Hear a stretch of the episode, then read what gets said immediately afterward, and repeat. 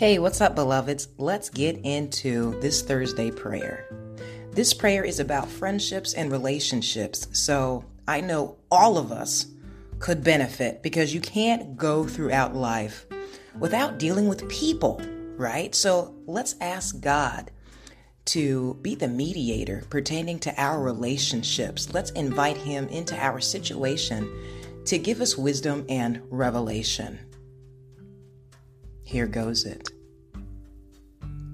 Heavenly Father, we come to you in prayer today about our friendships and relationships.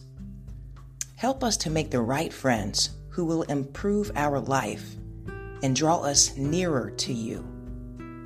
Grant us wisdom in our personal interactions as well as business endeavors.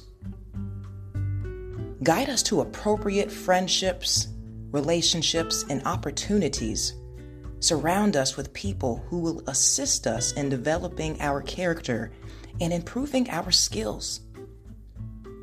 Help us to discern the intentions of those around us and to recognize when we are in bad company. I ask that you put people in our life who will be able to guide us in our life path and your intention that you've set for us. Help us to be among those that will teach us to be a people of inspiration and integrity. Let your purpose for our life prevail. In Jesus' mighty name, amen and amen. All right, believers, with that said, keep being achievers, and I will be back to motivate you, boo.